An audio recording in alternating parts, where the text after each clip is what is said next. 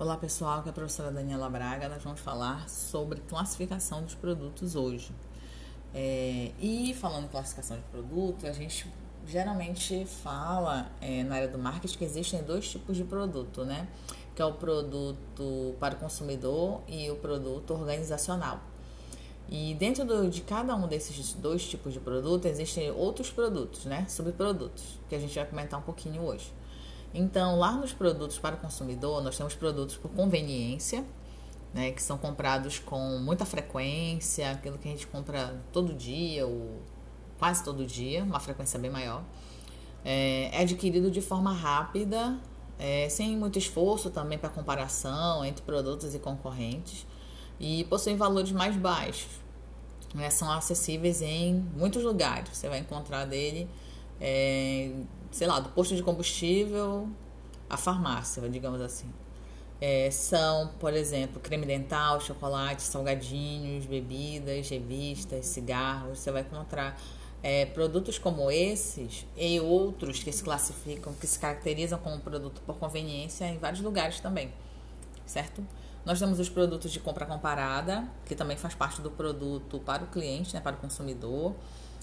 São comprados com uma frequência menor, bem diferente do outro, né, que é por conveniência.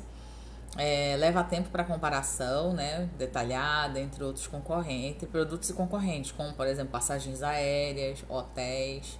São produtos de compra comparada, para ajudar a gente, para a gente poder escolher, leva um pouquinho mais de tempo. Os produtos por especialidade, né, são comprados com uma frequência menor, possuem valor mais elevado. E a gente também acaba demorando um pouco mais para tomar uma decisão, mas eles são mais específicos por isso. Então a gente tem aí carros, equipamentos fotográficos, eletrodomésticos, são alguns tipos de produto por especialidade.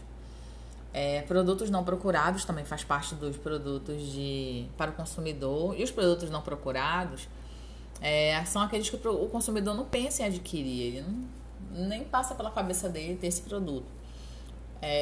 E pode ter algumas razões para isso. Pode ser porque o produto ainda não chegou a hora dele comprar, ou porque é uma inovação e ainda não está totalmente no mercado, por isso que ele ainda não pensa em procurar, mas quando de repente estiver, ele pode procurar por isso. Como seguro de vida, serviços funerários, doação de sangue, são alguns serviços que podem ser não procurados.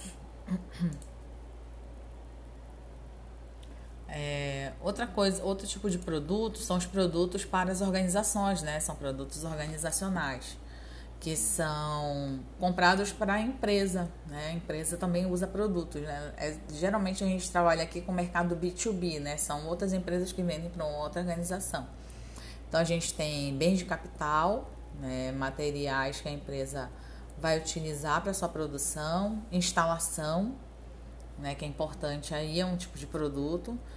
Imobilizados, né? Instalações aí tem a ver com o prédio e tudo mais. Equipamentos imobilizados como máquinas que vão ficar para processo de produção, equipamentos acessórios, né? Que fazem parte do processo produtivo também, dando apoio e suporte, equipamentos de escritório, canetas e tudo mais, grampeador, calculadora. Suprimentos e serviços, que são importantes aí. Suprimentos são vários tipos de materiais, né, para matéria-prima para produção. E serviços como de software, segurança, são alguns produtos organizacionais aí que a gente pode apresentar para vocês, que está no material também, certo? Basicamente é isso. Espero que vocês continuem estudando, acessem o material de vocês e bons estudos. Qualquer coisa é só perguntar para mim nas aulas ou no nosso grupo do WhatsApp. Valeu!